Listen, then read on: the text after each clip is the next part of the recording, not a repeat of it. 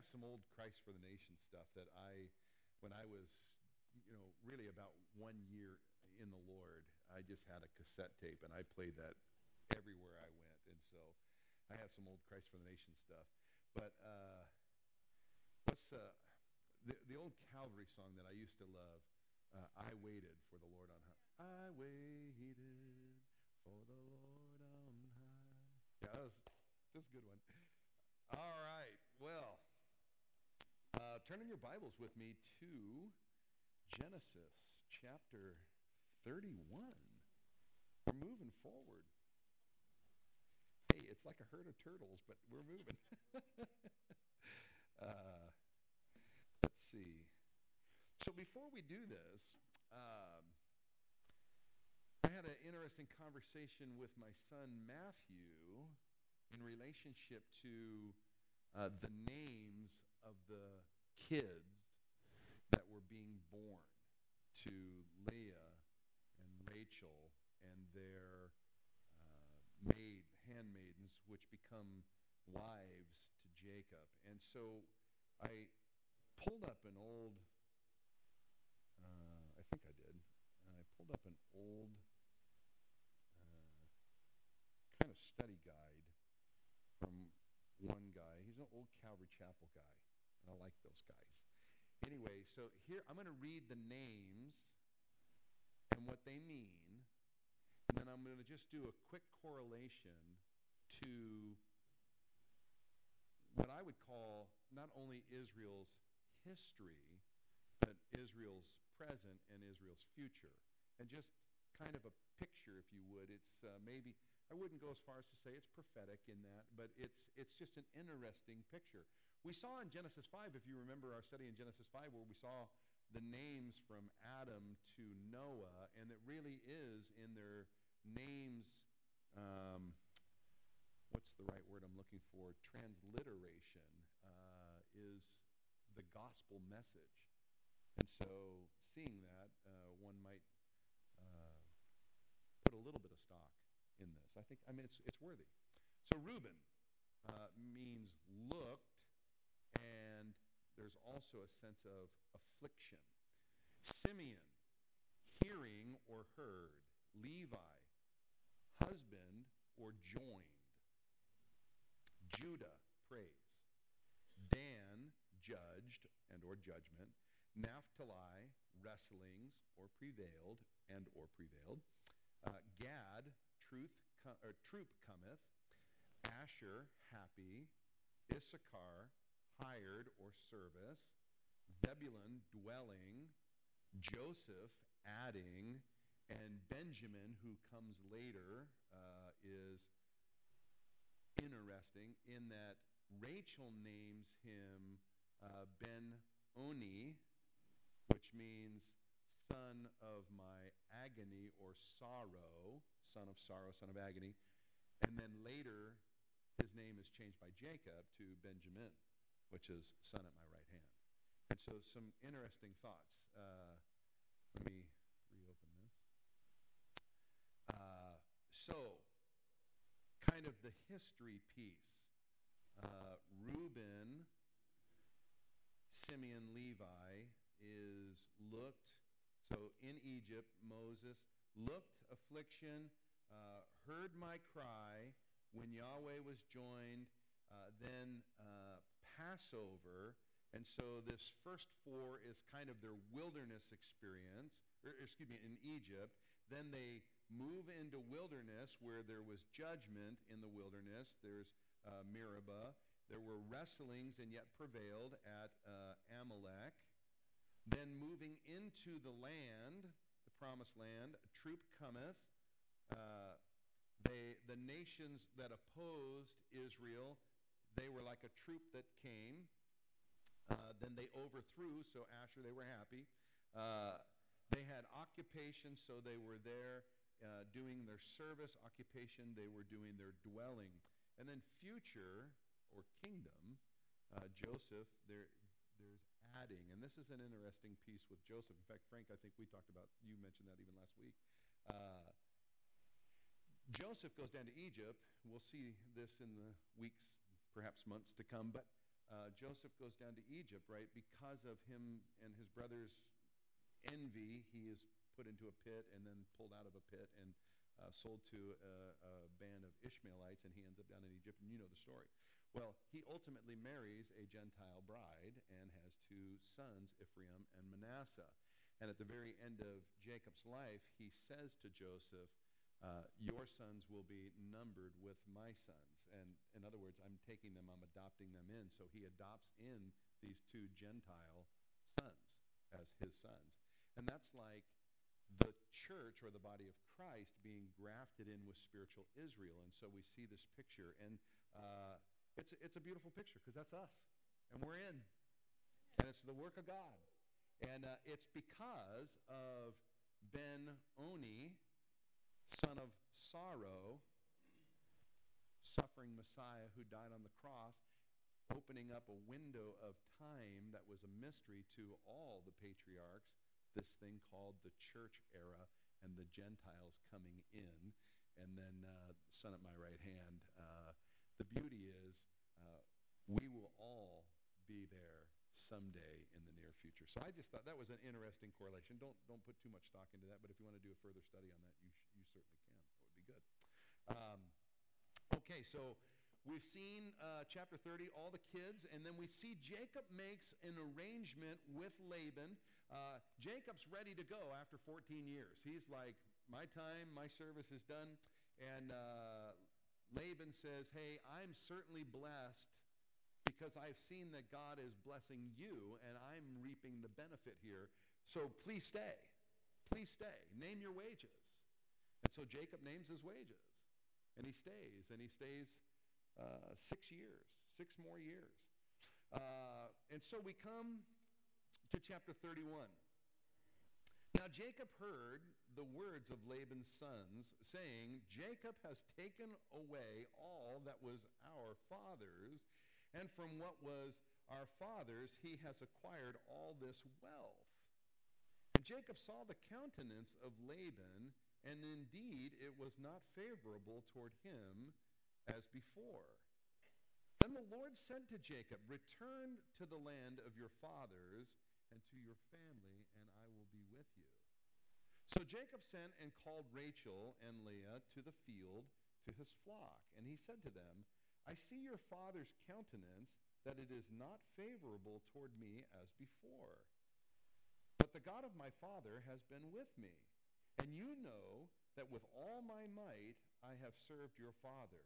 Yet your father has deceived me and changed my wages ten times. But God did not allow him to hurt me. If he said thus, the speckled shall be your wages, then all the flocks bore speckled. And if he said thus, the streaked shall be your wages, then all the flocks bore streaked. So God has taken away the livestock from your father and given them to me. And it happened at the time when the flocks conceived that I lifted my eyes and saw in a dream, and behold, the rams which leaped upon the uh, flocks were streaked, speckled, and gray spotted.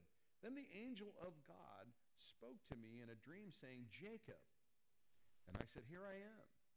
And he said, Lift up or lift your eyes now and see all the rams which leap on the flocks are streak, speckled, and gray spotted. For I have seen all that Laban is doing to you. I am the God of Bethel, where you anointed the pillar and where you made a vow to me. Now arise, get out of this land, and return to the land of your family. Let me stop here for just a moment. So, how beautiful that the Lord is taking care of, even in the midst of his affliction, his wages being changed some 10 times. And we will see in really Jacob's life, he has learned some integrity, right? The, the deceiver who has reaped what he has sown and has been deceived really time and time and time again by Laban. He's met his match, so to speak, in Laban. But it's in that process that God is routing out really this deception in him, and he has functioned with some amazing integrity and character in relationship to his uncle Laban. And so it's a, it's a, and we'll, we'll hear a little bit more of his defense in the, in the next handful of verses. But what I love about this is he's also discovering something. Uh, in the midst of this, remember in the preceding chapter when he had made this arrangement with Laban to stay another handful of years and his wages were going to be the speckled and the streaked and the uh, spotted rams or lambs that would be born, he would do some things. Remember, he would strip the bark from the poplar and he would put them, and when the stronger ones came to uh, mate, he would put these streaked pieces of wood in front of them. And it's, I think the piece that's interesting to me is sometimes in our lives we implement what we think is our highest and best ingenuities and try and we, we're, we're doing what is in our hands to do, so to speak, and we're putting our best foot forward. But at the end of the day, at the end of the day, God is the one who brings the increase. God is the one whose blessings will prevail. So almost regardless what we do, God's hand is upon, and so God blesses. And uh, we see Jacob is the recipient. Uh, Jacob is being blessed by the Lord. And so God's doing, not Jacob's doing. And uh, I don't know about you, if you're, if you're a person who is engaged in farming and that kind of a thing, I'm not. I don't understand anything about the. I mean, I get the breeding side of things, but I don't know how to do and bring forth speckled or streaked. No idea. I'm not sure shepherds even really know what they're doing. But he did what he thought, and God moved. And so there's a there's a certain element of faith there as well that God will take care of those who deal righteously. And so God does do that. And so we see Jacob is blessed. Now, God has given him some instruction. He has told him, I am the God of Bethel, where you anointed the pillar and where you made a vow to me. Uh, who was there when Jacob did that? God. So when in this dream, now the angel of the Lord, God, the pre-incarnate Christ is talking to him. He knows who this is because there was only one there who saw him anoint the pillar, and that was God. And so he recognizes this is nothing less than the voice of the Lord. And he says, Now arise, get out of this land, and return to the land of your family. Verse 14 Then Rachel and Leah answered and said to him, Is there still any portion or inheritance for us in our father's house? What we're going to begin to see here is really the character of Laban The character of Laban versus the character of Jacob. So the, the daughter's saying, look, you worked seven years for one and seven years for another, and those were dowries, and all of those wages that would have otherwise been paid to you was supposed to be put on an account for us. And what those dollars would, it, what those dollars are for is if something should happen to Jacob, that money is there for the girls to sustain them for their years. It's a dowry. Now, dads consumed it. Verse 15. And we are not, uh, are we not considered strangers by him? For he has sold us, also completely consumed our money. For all of the riches which God has taken from our father, let me read that again. For all these riches which God has taken from our father are really ours and our children's. Now then, whatever God has said to you, do it. So the girls are like, hey, dad has not treated us well. He's even treating us like strangers, but he has consumed not only the dowry, but everything that would have been ours otherwise, it's gone. Our money has been used. And so they said, Jacob, what, what God has said, do. Verse 17, then Jacob rose and set his sons and his wives on camels, and he carried away all his livestock and all his possessions which he had gained, his acquired livestock which he had gained and in Padan Aram, to go to his father Isaac in the land of Canaan. Now Laban had gone to shear his sheep, and Rachel had stolen the household idols that were her father's. We'll come back to that verse in just a moment. And Jacob stole away unknown to Laban the Syrian, in that he did not tell him what he in, that he intended to flee. So he fled with all that he had. He arose and crossed the river and headed toward the mountains of Gilead. So Rachel, uh, she's also doing something um, kind of unprescribed. She's taking something that doesn't belong to her. It's interesting, uh, just by way of note, sometimes when we have been done wrong, uh, we can seek justification and we can get our own hands involved in it and we can, we can feel validated for doing something wrong because we had been wronged. My mom used to say to me, two wrongs never make a right. And uh, here, she has felt wronged. Dad has consumed everything, so she's taking something from dad. Now, the value of these foreign gods. They're called teraphim, and teraphim, it's plural, and they are, they're gods. They are idols, if you will. There have been archaeological digs, in fact, one that was very specific in 1925 uh, on through, I think, 1931, where they unearthed documentation that the teraphim actually were like title deeds. And the possessor of that teraphim could lay claim to property as a result. And it's interesting because we're going to see a little bit later in the story that Laban realizes without his teraphim or his title deeds, he needs to fix the scenario in another way. And they're going to set up a mound of rocks and they're going to make a covenant that they're not going to pass those lines. Because in his heart, he's thinking, look, Jacob, you stole that which belongs to me, and your possession of those when I'm gone, you could come back, and that which would be an inheritance to my kids, you would have legal claim to. And that's his, he's thinking, man, I've been underhanded again. And so these have been taken by Rachel. So we come to verse 22. And Laban was uh, told on the third day that Jacob had fled. So he took his brethren uh, with him and pursued him for seven days' journey. And he overtook him in the mountains of Gilead. But God. Classic line. But God. Amen. We all appreciate the but God moments in our life, no matter the circumstances, but God. But God had come to Laban the Syrian in a dream by night and said to him, Be careful that you speak to Jacob neither good nor bad. So Laban overtook Jacob and now Jacob had pitched his tent in the mountains, and Laban with his brethren pitched in the mountains of Gilead. And Laban said to Jacob, What have you done?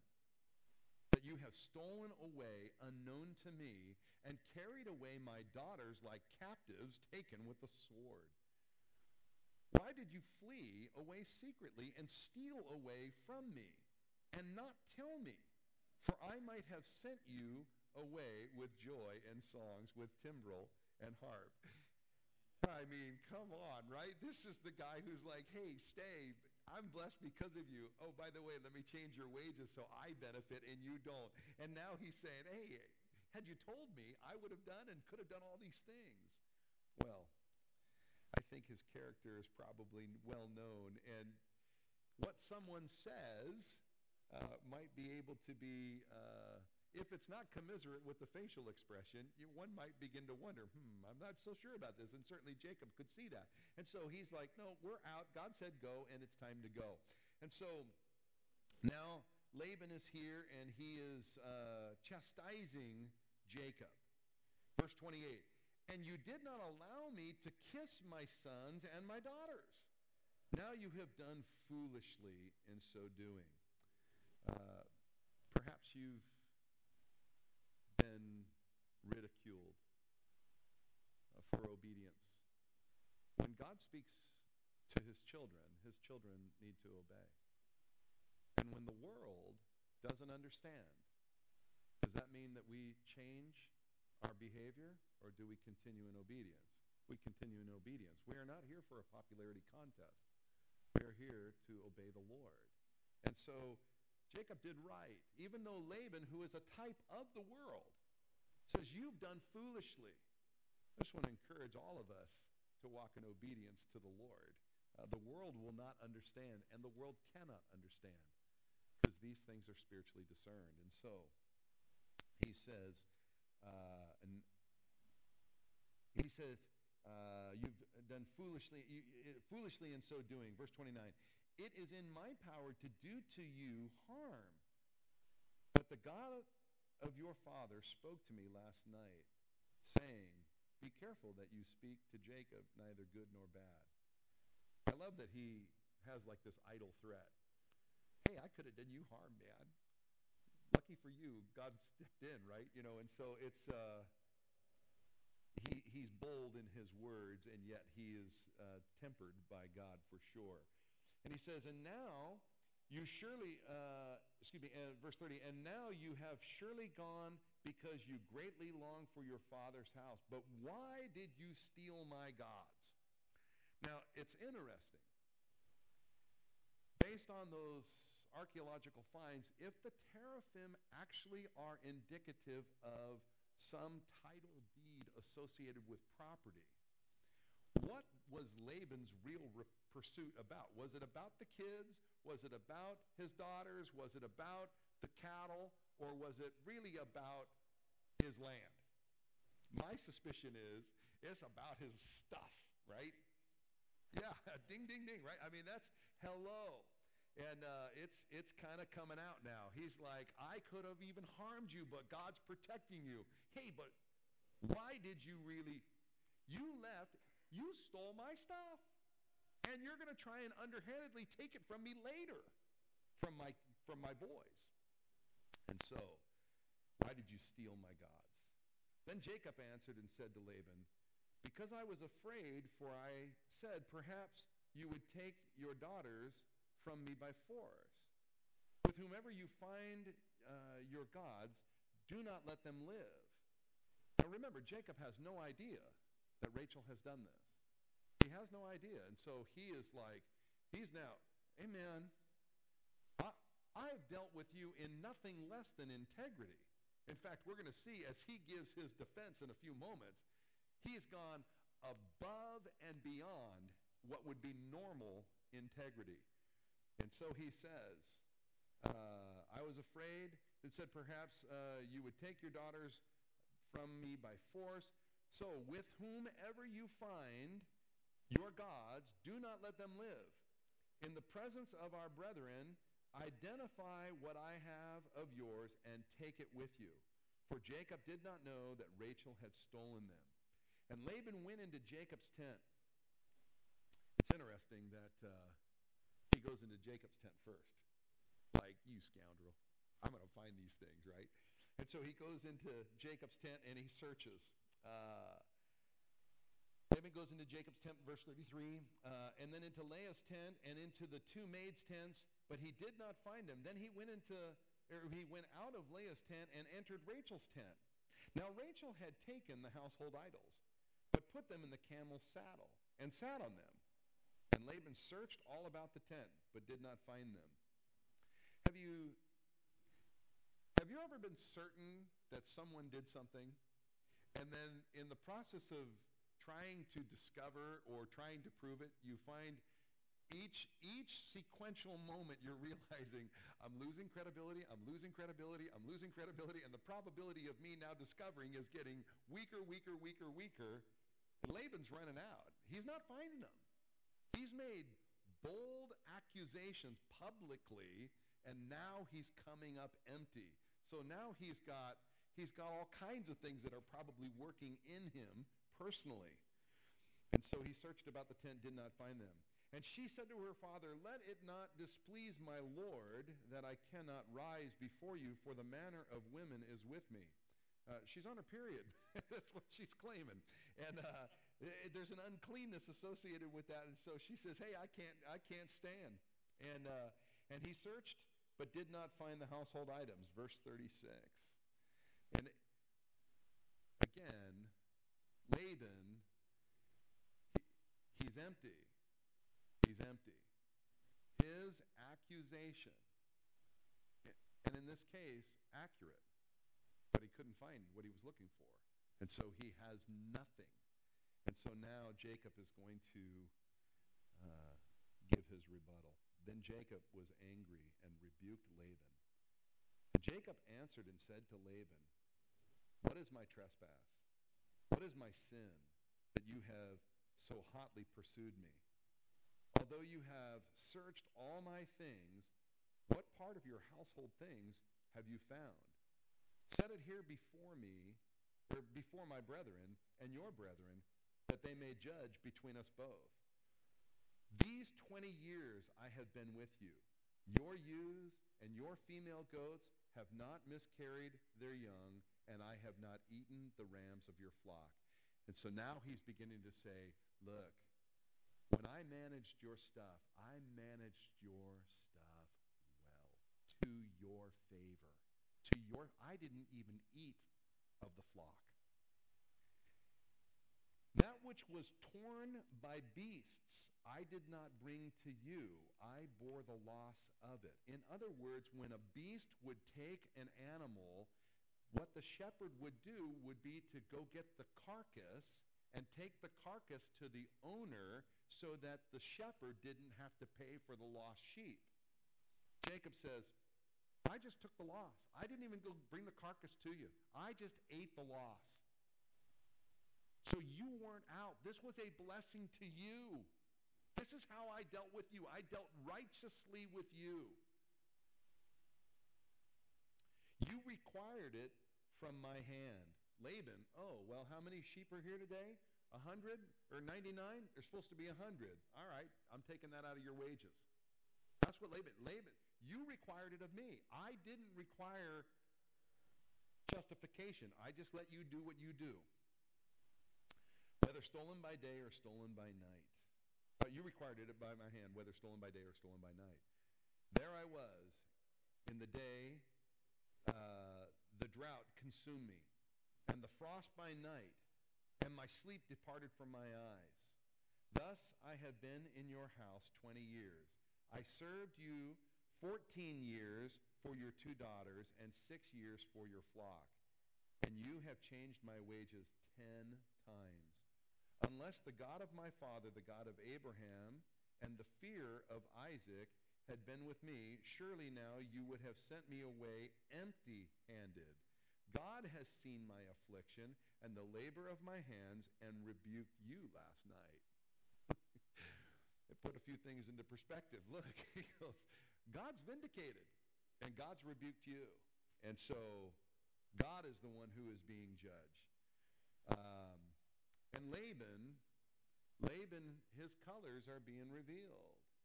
There's a reality for all of us. Be sure your sins will find you out. And in Laban's scenario, his, his misdealings and his mishandling and his really deceitfulness is now coming about, and the Lord is bringing rebuke. Verse 30, or excuse me, verse 43.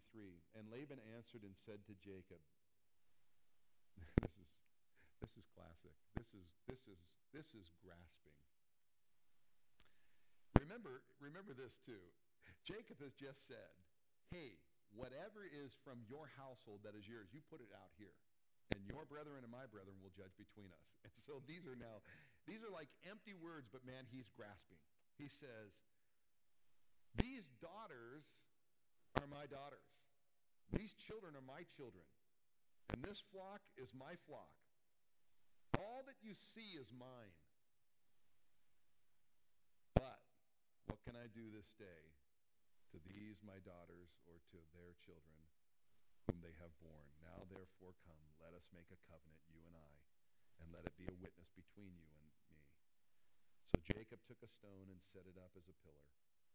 Then Jacob said to his brethren, Gather stones. And they took stones and made a heap, and they ate there on the heap. Laban called it Jegar Sahadutha, and Jacob called it called it uh, Galid or Galeed.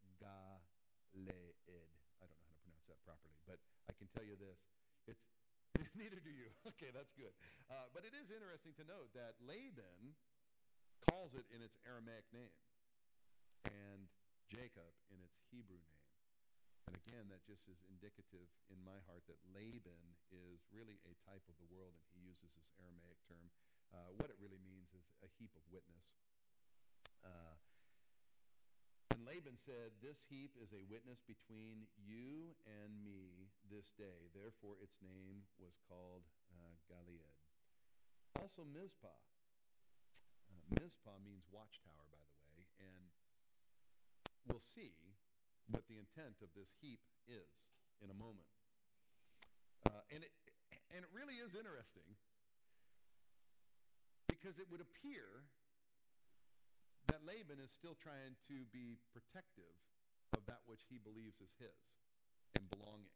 And he's trying to make sure that Jacob cannot obtain something uh, under false pretense. Like maybe somehow, maybe Jacob buried those teraphim somewhere down the road under a tree, and he's just going to go later get them, have them with him, and when Laban's gone, he's going to go back and take that land. That's potential process, if you will. And so he's going to create some level of protection. Also, Mizpah, because he said, May the Lord now watch between you and me when we are absent from one another. And it's, uh, this, is, this is somewhat derogatory. this is Laban saying, Hey, God's watching you, man. God's watching you. And in a way, he's internally knowing, hey, God's watching me too, so I'm going to behave. I need to behave. But it is somewhat derogatory. He's still in an accusatory manner. Uh, God went, God, uh, let's see. I lost my place. Uh, thank you, 49. Also, Mizpah. Uh, so God will watch us uh, when we're absent from one another. If you afflict my daughters, or if you take other wives besides my daughter, Although no man is with us, see, God is witness between you and me. Then Laban said to Jacob, Here is this heap, and here is this pillar which I have placed between you and me. This heap is a witness, and this pillar is a witness, I will not pass beyond this heap to you, and you will not pass beyond this heap and this pillar to me for harm. The God of Abraham, the God of Nahor, and the God of their father judge between us. And Jacob swore by the fear of his father Isaac. And Jacob offered a sacrifice on the mountain and called his brethren to eat bread.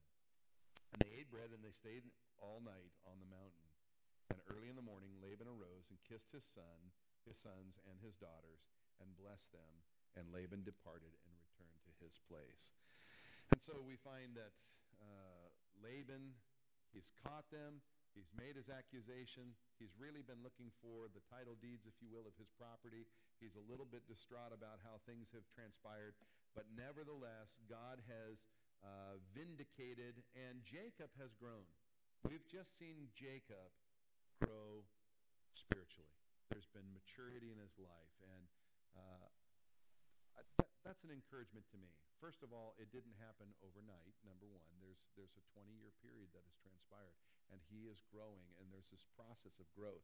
And I think for each one of us in the Lord that God will, God will grow us up. Let's, let's be patient, but let's learn from all of the experiences that life brings our way.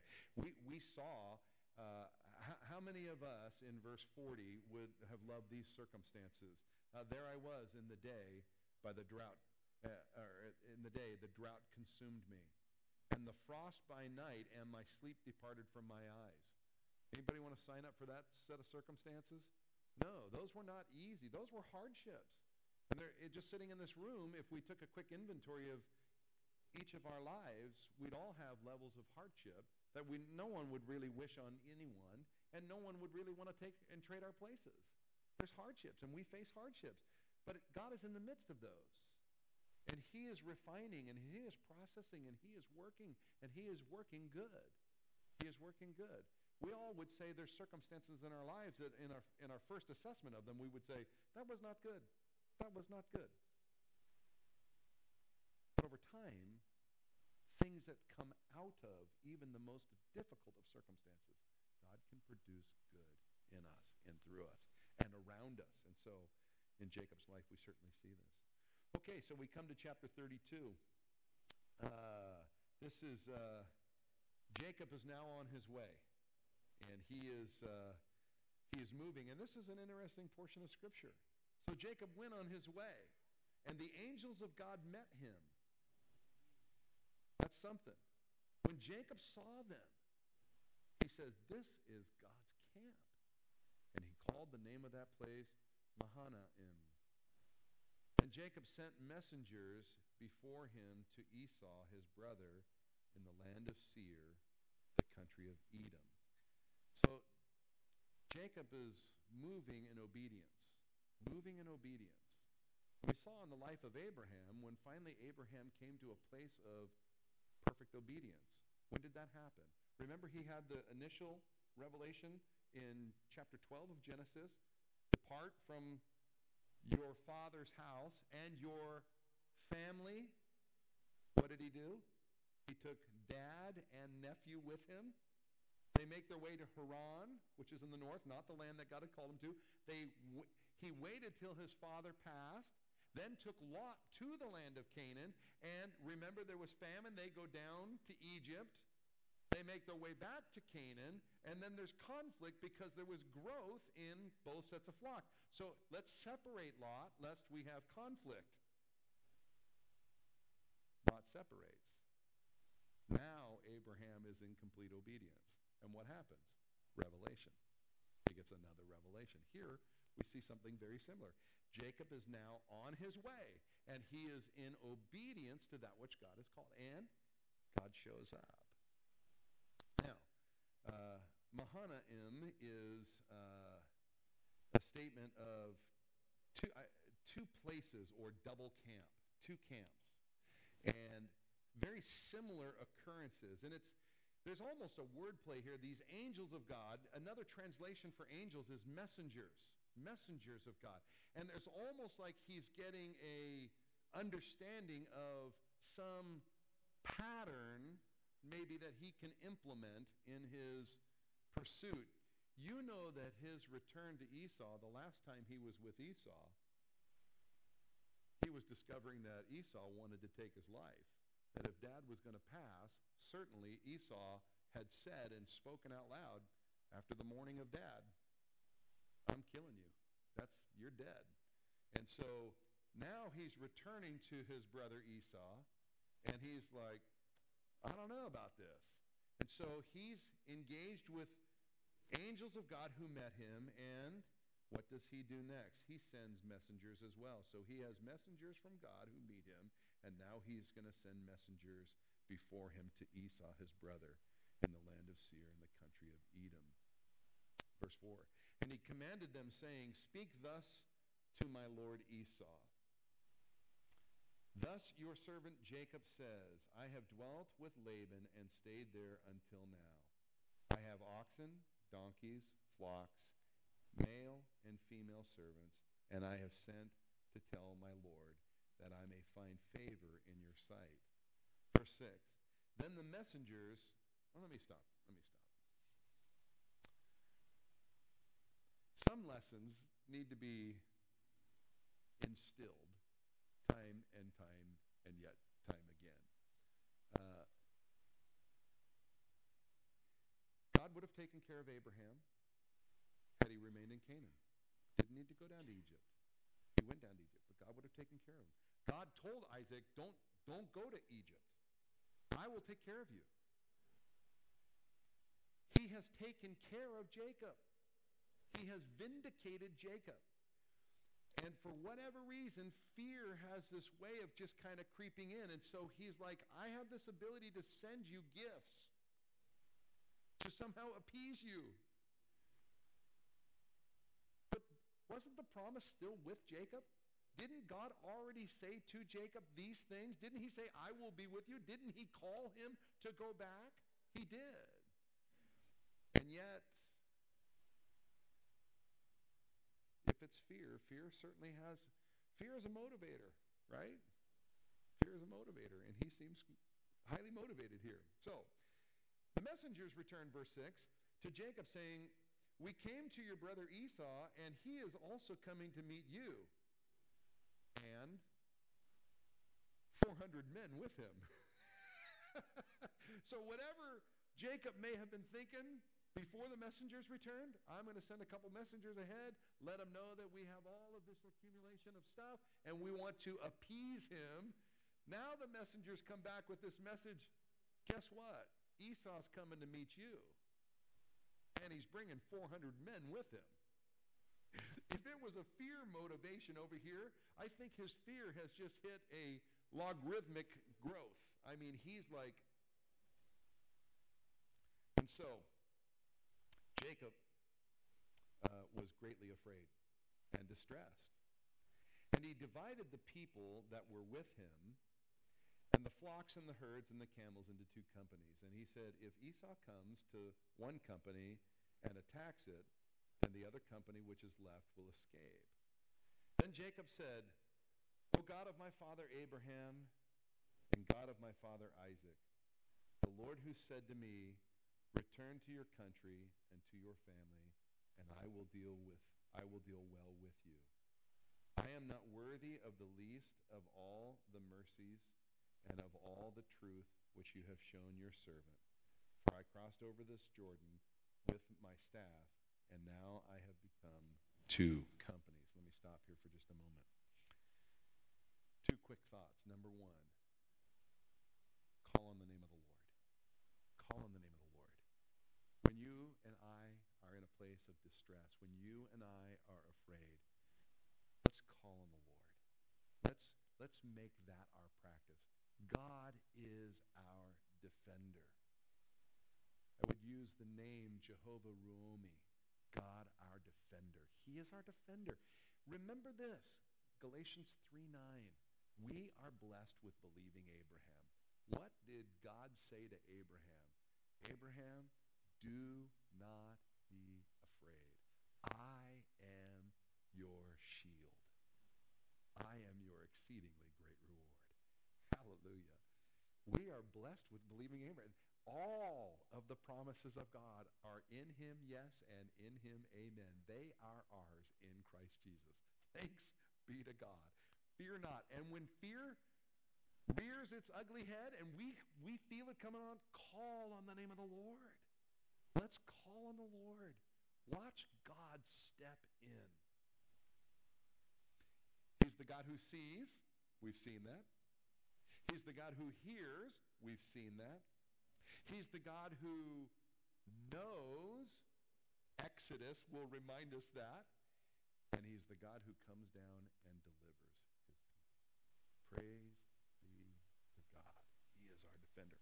So, then the second thing, he calls on the name of the Lord and he reminds the Lord certainly of the promise that was made to him but he recognizes his position. I am not worthy.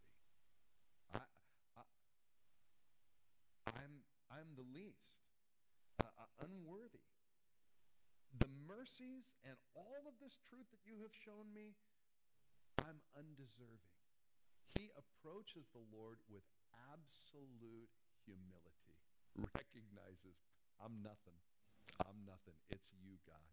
It's you. And so, verse 11 Deliver me, I pray, from the hand of my brother, from the hand of Esau, for I fear him, lest he come and attack me and the mother with the children. For you said, I will surely treat you well. And now he's saying this twice. Remember, said that? Hey, remember, God, you said that? I want us to know and be reminded that it's okay to rehearse the things. That's as much for us as it is. God doesn't need his to be reminded, right? Everybody recognize that? God doesn't need to be reminded. We often need to rehearse. This is what God has said. This is what the promise is. What how, faith comes by what? Hearing, hearing by the word of God. So those promises to Remember those promises. And so he says it again. Uh, for you said, I will surely treat you well and make your descendants as the sand of the sea, which cannot be numbered for, uh, for multitude. So he lodged there that same night and took what came to his hand as a present uh, for Esau, his brother. 200 female goats, 20 male goats, 200 ewes, and 20 rams, 30 milk camels uh, with their colts, 40 cows, 10 bulls, 20 female donkeys, and 10 foals.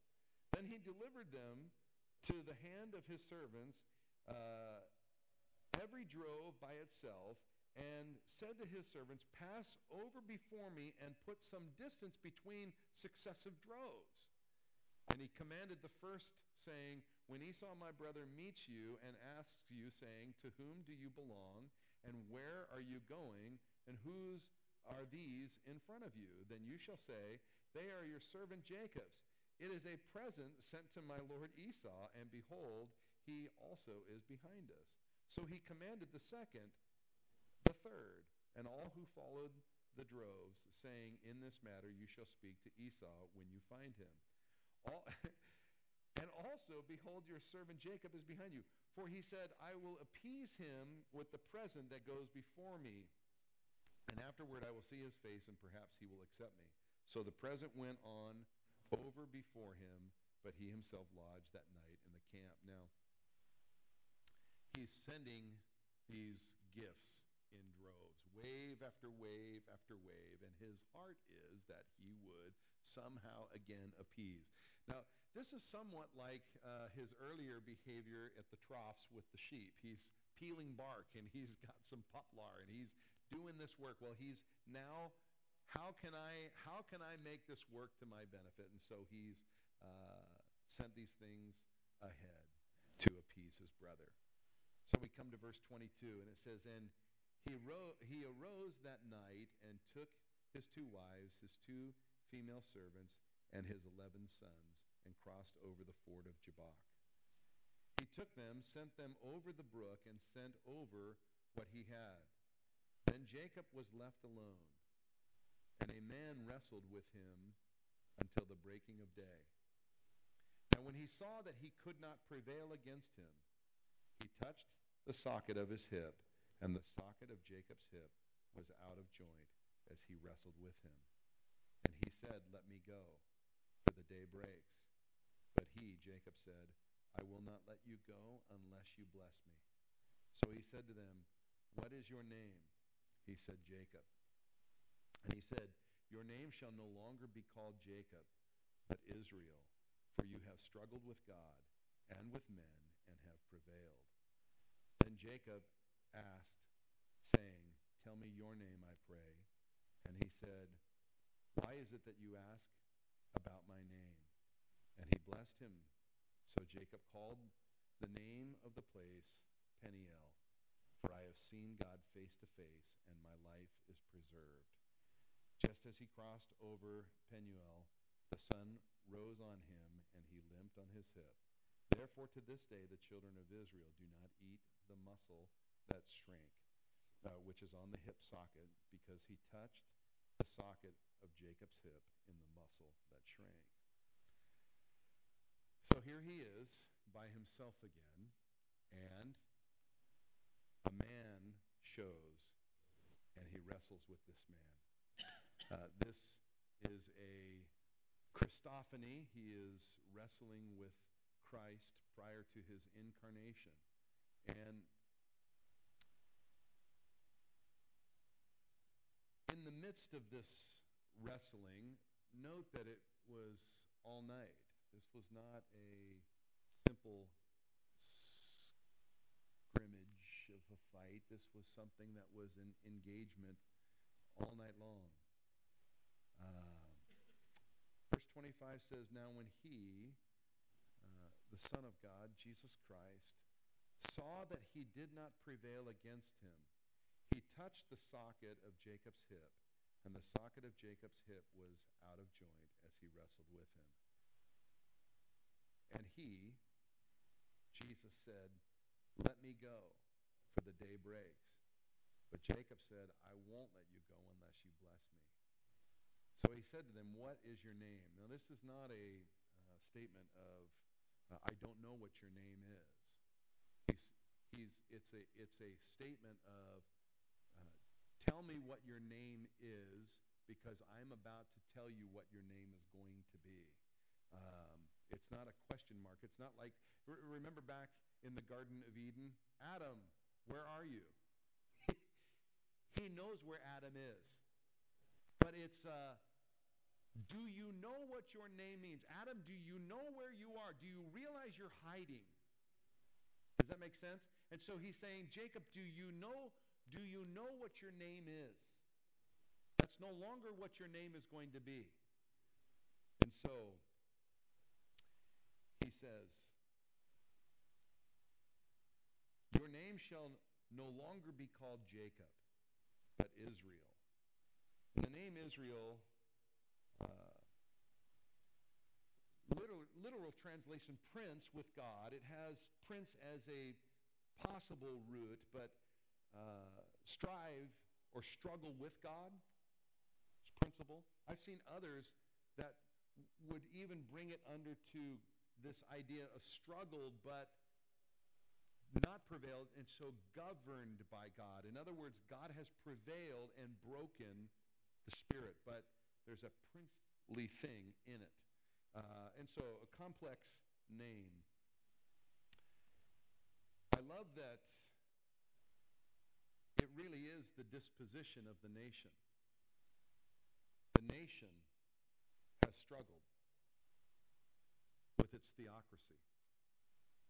And it's interesting, uh, and as we progress through the Old Testament, we'll, we'll discover that uh, there was even in it, God in his infinite wisdom had planned for a, a monarchy, an earthly monarchy.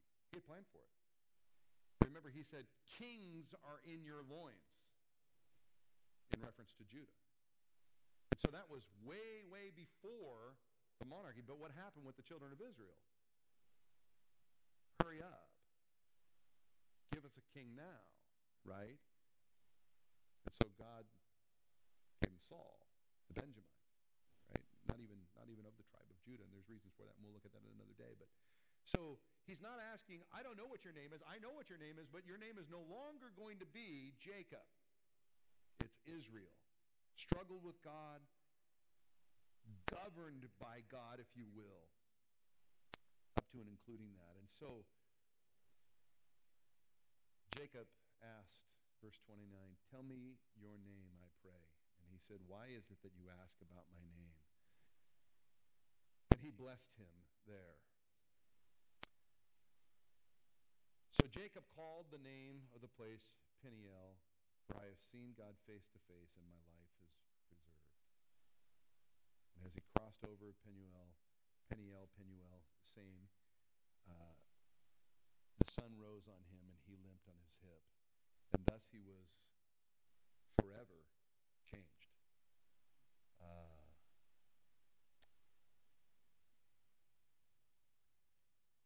you know, sometimes things happen in our lives and we're forever changed. Let's not despise some of those that God might be doing a work in us. Um, Paul had a thorn in his flesh. And Paul prayed three times. This, this is Paul, who prays, who stretches himself over a dead body and they're raised from the dead. I mean, Paul, magnanimous prayer. But for himself, he prayed, Take this thorn from my side. And God spoke to him and said, My, my grace is sufficient for you. My grace. And so sometimes uh, God will uh, mar the man to make the man. Mar the man to make the man. And uh, our opportunity is to not despise uh, the work of the Lord, uh, but to recognize that He's God and He is at work and He is doing. And so, Jacob is forever changed, and he is uh, discovering um, the governing of God Almighty, the God of Abraham, the God of Isaac is the God of Jacob, and he is coming under that authority. Well, we come to the conclusion of chapter 32. Uh, chapter 33 is going to introduce us to uh, their, their meeting, and chapter 34 uh, next Sunday night we'll also see uh, the story of Dinah. So, uh, for us, what about you? Are you wrestling with the Lord over some things in your life? Is there some things in your life where perhaps the flesh is still prevalent and you are still leaning on your own understanding of things? I want to encourage all of us to uh, let the Lord prevail. Let the Lord have his work and his way. James reminds us to let patience have its perfect work. And uh, we're oftentimes in a hurry. God, change it now. Uh, and God's in a process. Or sometimes we're saying, God, get your hands off. Don't mess with this. This is my thing. And God really wants to do a work in that area. And so uh, rather than striving against or wrestling with God, let's, let's learn to walk in cooperation with the Lord and knowing that he loves us and he has what's best for us. Um, just encourage you in that area. If the conviction of the Spirit of God is anywhere in your life where He's just pointing out, maybe it's a heart condition, maybe it's an attitude, maybe it's a disposition towards someone, it could be a number of different things. We got a lot working in our hearts, and the Spirit of God is working in us, thanks be to God, and He's bringing conviction in our lives. And if there's an area of conviction, yield to the Lord. Yield to the Lord, and watch what God does. He does good, amen? He is causing all things to work to the good of those who are the called in Christ Jesus. Amen. Well, let's stand. It's 725. We'll get done a couple minutes early tonight. Opportunity to fellowship for a few moments and go pick up some kids, and then those who are sticking around for some basketball will have some good fellowship. Let's pray. Father, thank you for your word. Thank you for the life of Jacob. Thank you, Lord, for the growth that we have seen in his life. Uh, thank you, Father, for the lessons that still speak to us even to this day. Thank you, Lord, that we, your word says, he who walks with the wise grows. Lord, as we walk alongside Jacob, may we glean wisdom. It has been said, a wise man learns from his mistakes, a wiser man learns from someone else's mistakes. Certainly, we have seen in the lives of Isaac and Abraham, uh, Jacob's lineage. Now we see also in Jacob these opportunities for us to glean. These things happened, and they were written down for our admonition. Lord, may we receive your admonishment, and may we learn, and may we grow wiser because we've walked alongside these men. Help us, transform us, and may, Lord, you, may we establish your lordship in our lives. God, we love you and we praise you and ask your blessing and benediction in Jesus' name. Everyone said a strong amen. Amen. amen. The Lord bless you.